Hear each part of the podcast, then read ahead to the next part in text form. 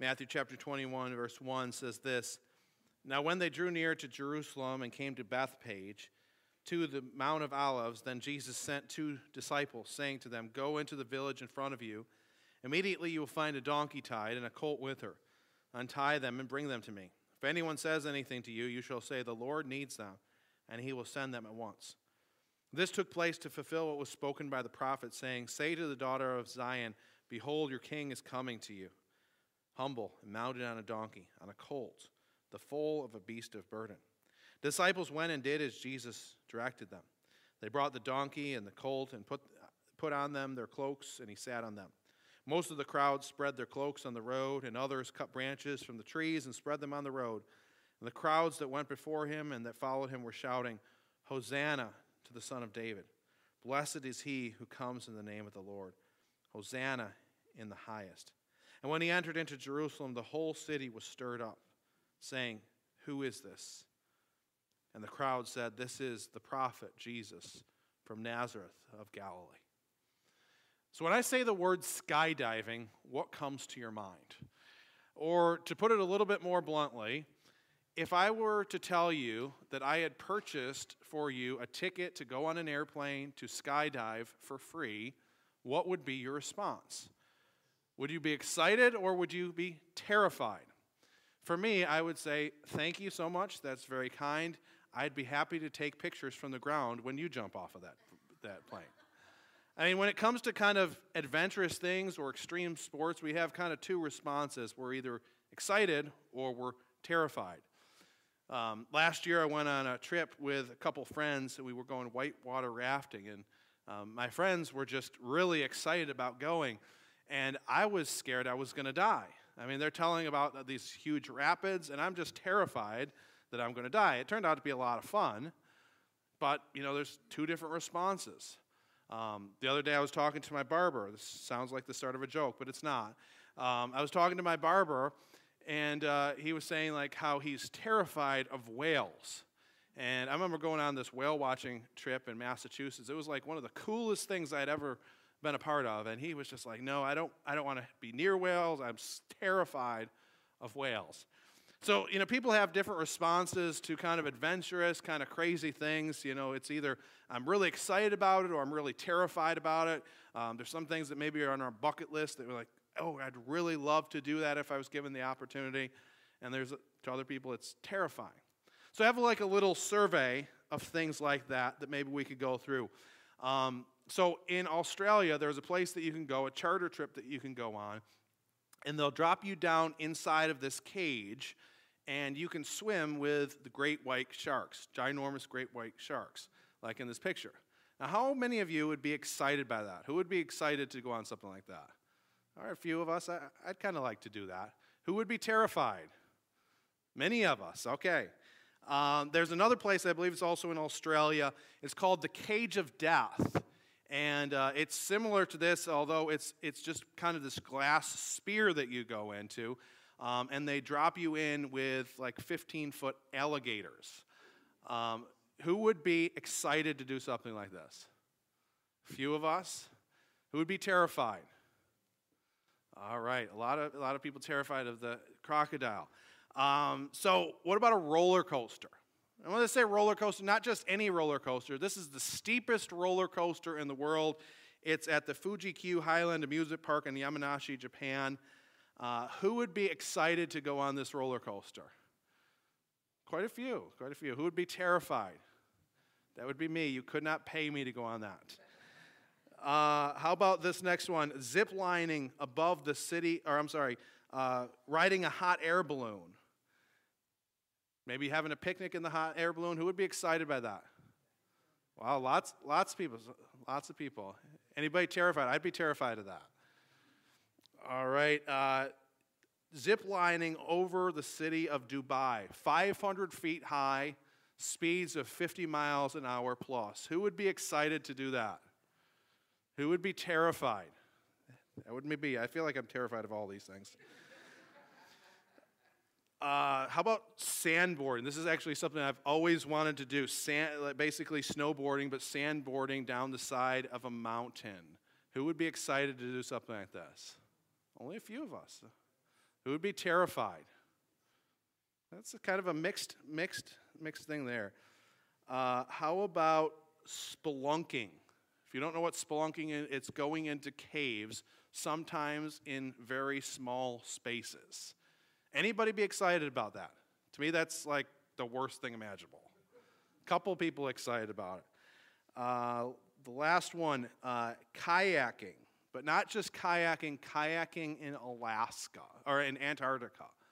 Anybody be excited to kayak in Antarctica? Got a couple, okay?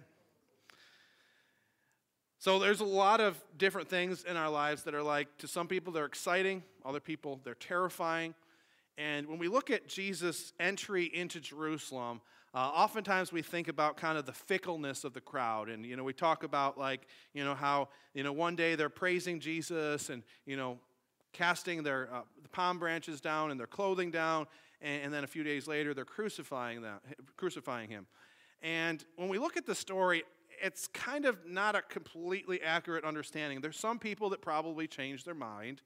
Um, but in this passage, even, we see kind of different responses to Jesus and how they understand Jesus. So there's the one group that is called the crowd, and the crowd is most likely people who are traveling with Jesus for the Passover from Galilee. And, and the crowd is described as the ones who are crying out, Blessed is he who comes in the name of the Lord, who are throwing their palm branches down. And, and they're excited about Jesus entering into Jerusalem. Uh, on the other hand, you have uh, the Judeans, those who lived in Jerusalem, uh, people who are maybe not as familiar with Jesus' ministry. Um, and for those people, it says that when Jesus entered into Jerusalem, the whole uh, city was stirred up, and literally the Greek word is shaken. The whole city was shaken as Jesus entered into Jerusalem. They're like, who is this guy? What, what is he doing? Why is he uh, coming in here like this uh, uh, with all of this procession? And what is he trying to do? And so you have kind of two different responses to Jesus. And on the one hand, you have the Galileans, this crowd who's excited about Jesus entering into Jerusalem, but they're excited for the wrong reasons. And then you have the Judeans who are terrified of Jesus entering into Jerusalem, but they're also terrified for the wrong reasons. And so both groups, they see the same event, but one is excited, one is terrified, but they're both doing so for the wrong reasons. And so we as we look at this passage today, we're going to look at kind of the expectations of the people and how Jesus kind of upended those expectations. And in turn, we're going to kind of look at how Jesus upends our expectations of who we think he should be and who he actually is. And so we see first the Galilean crowd. They're excited because they believe that Jesus is going to come and Jesus is going to change their circumstances. The crowd is excited because they think Jesus is going to enter into Jerusalem and he's going to liberate them from Rome. They apply messianic language to Jesus. They quote uh, from Psalm 118 and saying, Hosanna, which means save us now. Uh, one scholar that I read suggested that they were basically saying, God save the king or long live the king.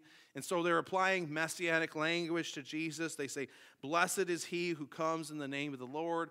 And so they think this is their moment that Jesus is going to enter into Jerusalem and kind of the longing of their hearts is going to be fulfilled and the kingdom of God is going to be restored and Israel is going to have its place of glory that it once had. They're going to be a significant people once again. In other words, they're going to get what they had always wanted their dream.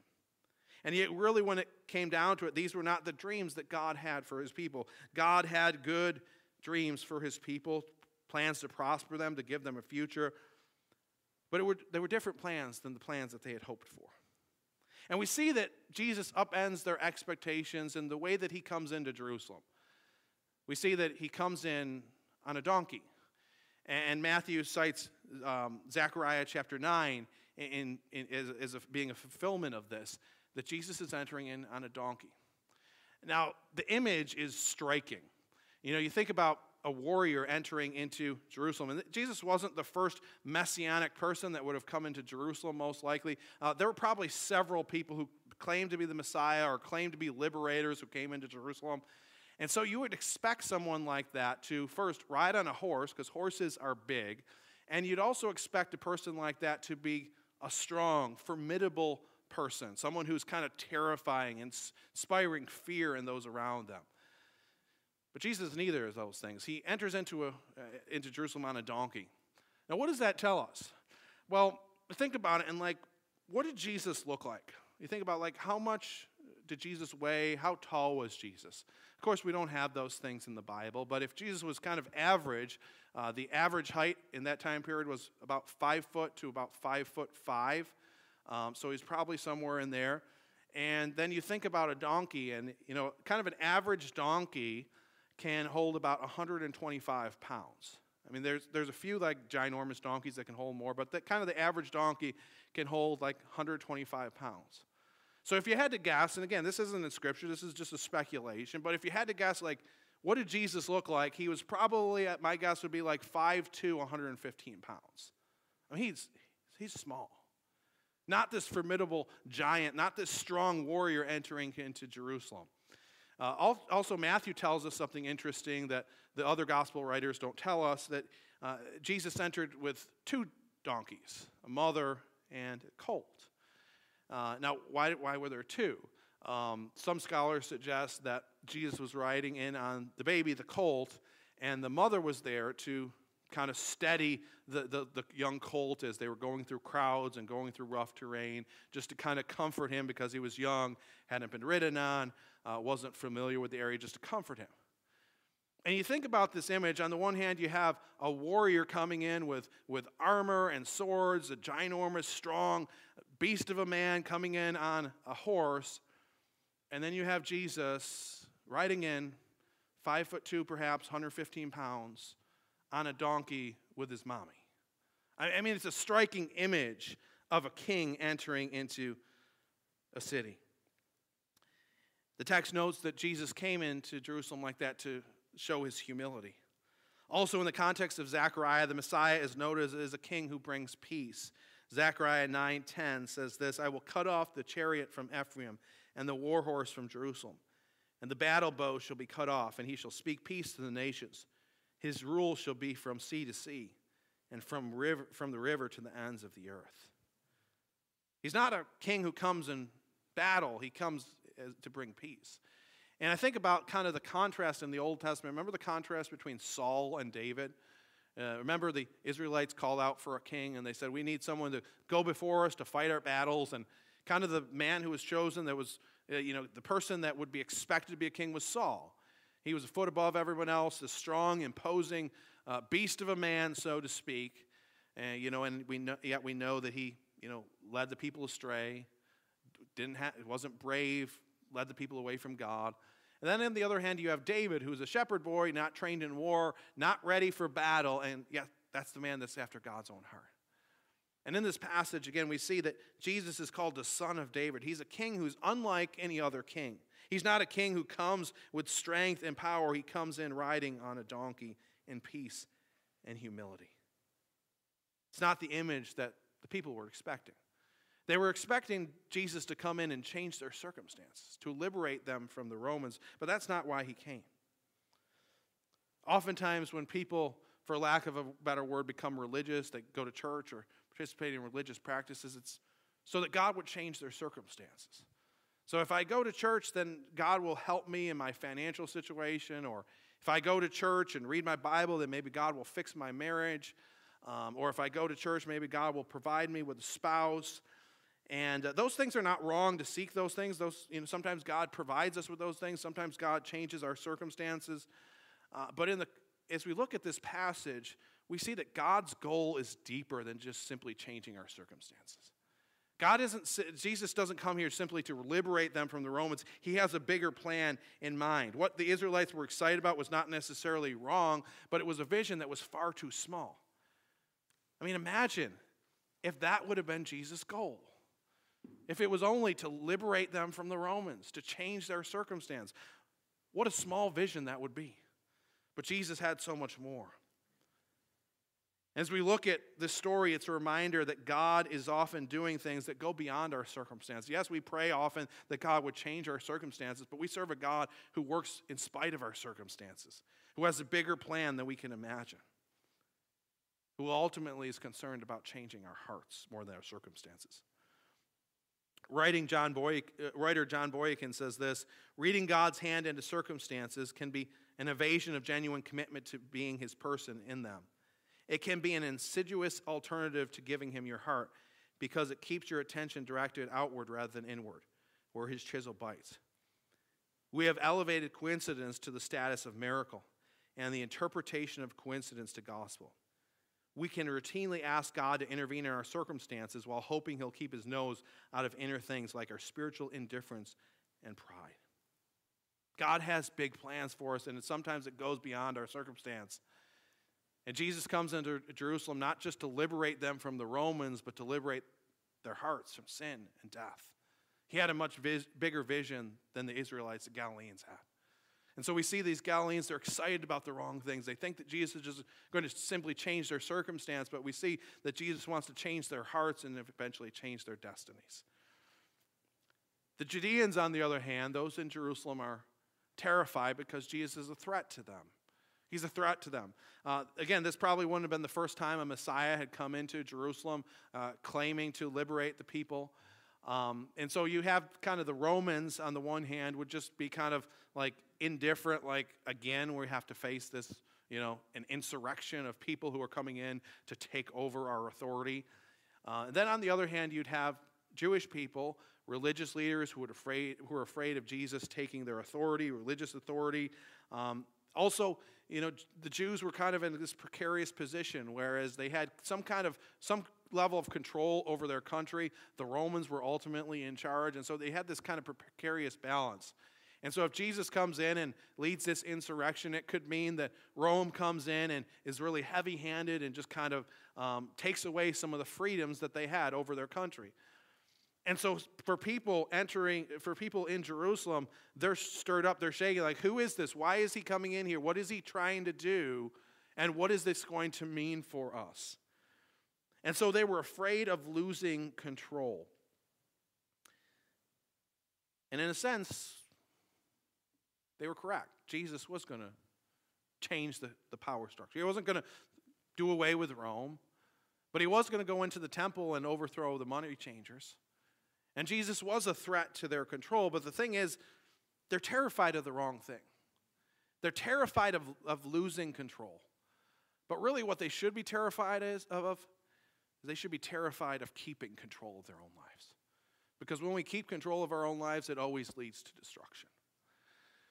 So I've flown on airplanes a number of times, and uh, if you're like me, when you go onto an airplane, um, and I know acknowledge some people are afraid to fly in airplanes, um, but if you're like me, you know, you're going on an airplane, and it's for me, it's not a super nerve-wracking experience. I've done it many different times, and you know, you think about the statistics, and like, you know, you're more, much more likely to get in a car accident and die than, you know, an airplane. It's relatively rare, and you have you know, safety mechanisms in place. You have a pilot, co-pilot, etc.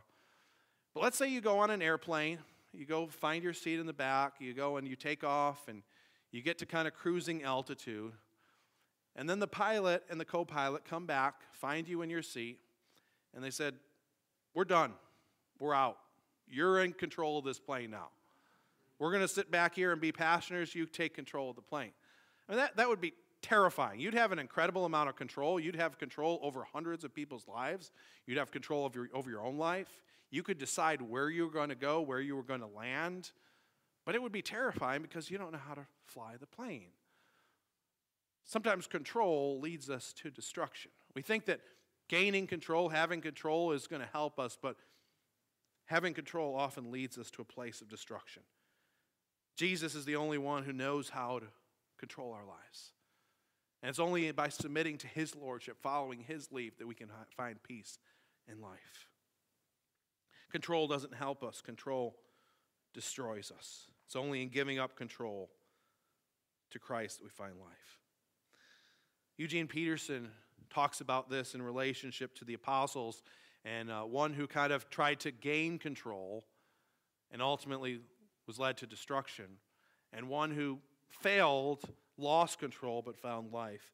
He says, Among the apostles, the one absolutely stunning success was Judas, and the one thoroughly groveling with failure was Peter. Judas was a success in the ways that most impress us. He was successful both financially and politically. He cleverly arranged to control the money of the apostolic band. He skillfully manipulated the political forces of the day to accomplish his goal. And Peter was a failure in ways that we most dread. He was impotent in a crisis and socially inadept.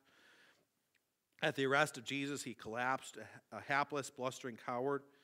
In the most critical situations of his life with Jesus, the confession on the road to Caesarea Philippi, the vision of the Mount of Transfiguration, he said the most embarrassingly inappropriate things.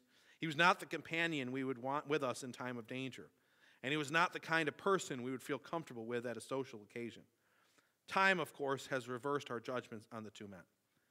Judas is now a byword for betrayal, and Peter is one of the most honored names in church and in the church world. Judas is a villain, Peter is a saint.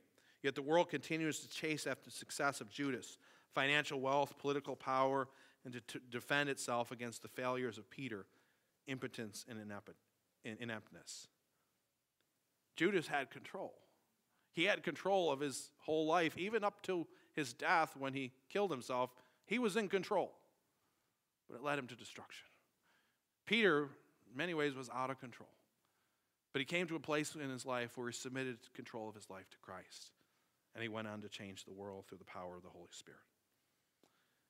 Jesus' kingship is an offer of freedom, but not freedom from the Romans, not freedom from losing control, freedom to give up ourselves, to take up our cross daily and follow him. And as we do so, to find life. It's an offer of freedom from the dominion of sin and death in our lives. So we see that the Galileans are excited about Jesus for the wrong reasons. The Judeans, the people from Jerusalem, are, are terrified about Jesus for the wrong reasons. But we see that God has a different plan. God has a completely different plan. You see, when Jesus entered into Jerusalem on Palm Sunday, it wasn't just any Sunday. It was the first day of Passover, and it was uh, a day called the 10th of Nisan. And on the 10th of Nisan, the book of Exodus describes what should happen. In Exodus chapter 12, verse 3, it says this Tell all the congregations of Israel that on the 10th day of this month, every man shall take a lamb according to their father's houses, a lamb for a household. So the, the 10th of Nisan came to be known as Lamb Selection Day. It was Lamb Selection Day, and, and the, the lambs would be led into the city of Jerusalem, and uh, the religious leaders would inspect them and, and figure out which ones were without blemish and perfect. And then each family would go to the marketplace and they would pick out a lamb for their family to sacrifice to cover their sins. So that's what would have been happening on this day.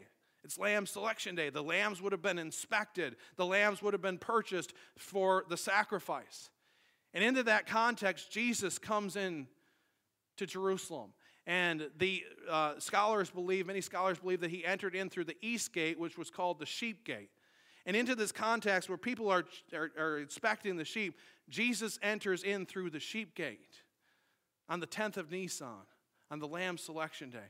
And what God is saying is, here's your lamb. You know, people, when, when Jesus was entering into Jerusalem, they're thinking he's going to be a warrior, and God's like, he's not the warrior, he's the lamb. Later, he'll be the warrior. Now, he's the lamb. Behold, the Lamb of God who takes away the sin of the world. Four days later, Exodus continues and says that the lamb should be sacrificed, and the blood of the lamb should cover the doorpost of your house, signifying uh, the, the angel of death that passed over in the Passover. And then that night, on the, on the fourth day after this, uh, the family would cook the lamb and they would eat the lamb. So, fast forward four days after Palm Sunday of Holy Week, Jesus is with his disciples. He's eating Passover. This wouldn't have been the first time. They were faithful Jews. They'd probably eaten Passover a number of times before. Some of them, you know, being faithful Jews, had probably eaten Passover their entire lives. But this time it was different.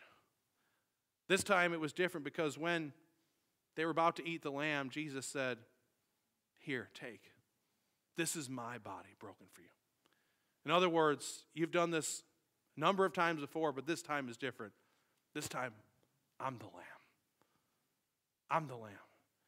And from there, he leaves that place and he's arrested and led to the cross, crucified the next day. The people think Jesus has come to defeat their enemies, but Jesus has come to win their hearts. He's not coming into Jerusalem as a warrior, he's coming in as a lamb, the Lamb of God who takes away the sins of the world, to die for those who had rejected him. The fall of 1937, there's a man by the name of Ed Kiefer. Uh, he was described as tall, slender, bespectacled. He was the president of the Calculus Club, the vice president of the Engineering Club, member of the school's uh, exclusive honor society. And he invented a device called the cupidoscope. And this cupidoscope was uh, kind of inspired by this question how do we measure love? And so he invented this device where uh, he came up with this, this word called Amer cycles, which were kind of uh, the way that you measure how a, a, man and a woman love each other and how much they love each other. It brought much press to the, um, to the school, and uh, he built it in the school's physics lab. It was fashioned from an old radio cabinet, a motor spark coil, electrical resistor. And to test their bond, a man and a woman would grip the electrodes on either side of the cupidoscope move them towards one another until the woman felt a spark, not of attraction, but of electricity. The higher her tolerance for the mild current, the more of a love signal that meter registered. A needle decorated with hearts purported to show her devotion on a scale that ranged from no hope to see the preacher to get married. Inspired by that question, how do you measure love? As believers, the way that we measure love is by looking to the cross. When Jesus entered into Jerusalem, he started a revolution. But it wasn't a revolution that was brought by power and weaponry, it was, brought, it was a revolution of love. He entered not as a warrior, but as a lamb. There's a poem that reads like this The love for equals is a human thing, a friend for friend, brother for brother. It is to love what is love, loving and lovely the world smiles. The love for the less fortunate is a beautiful thing. The love for those who suffer, for those who are poor, the sick, the failures, the unlovely. This is compassion, and it touches the heart of the world. The love for the more fortunate is a rare thing. To love those who succeed where we fail, to rejoice without envy with those who rejoice. The love of the poor for the rich, of the black man for the white man. The world is always bewildered by its saints. Then there's the love for the enemy love for the one who does not love you, but mocks, threatens, and inflicts pain. The love of the tortured for the torturer. This is God's love, it conquers the world.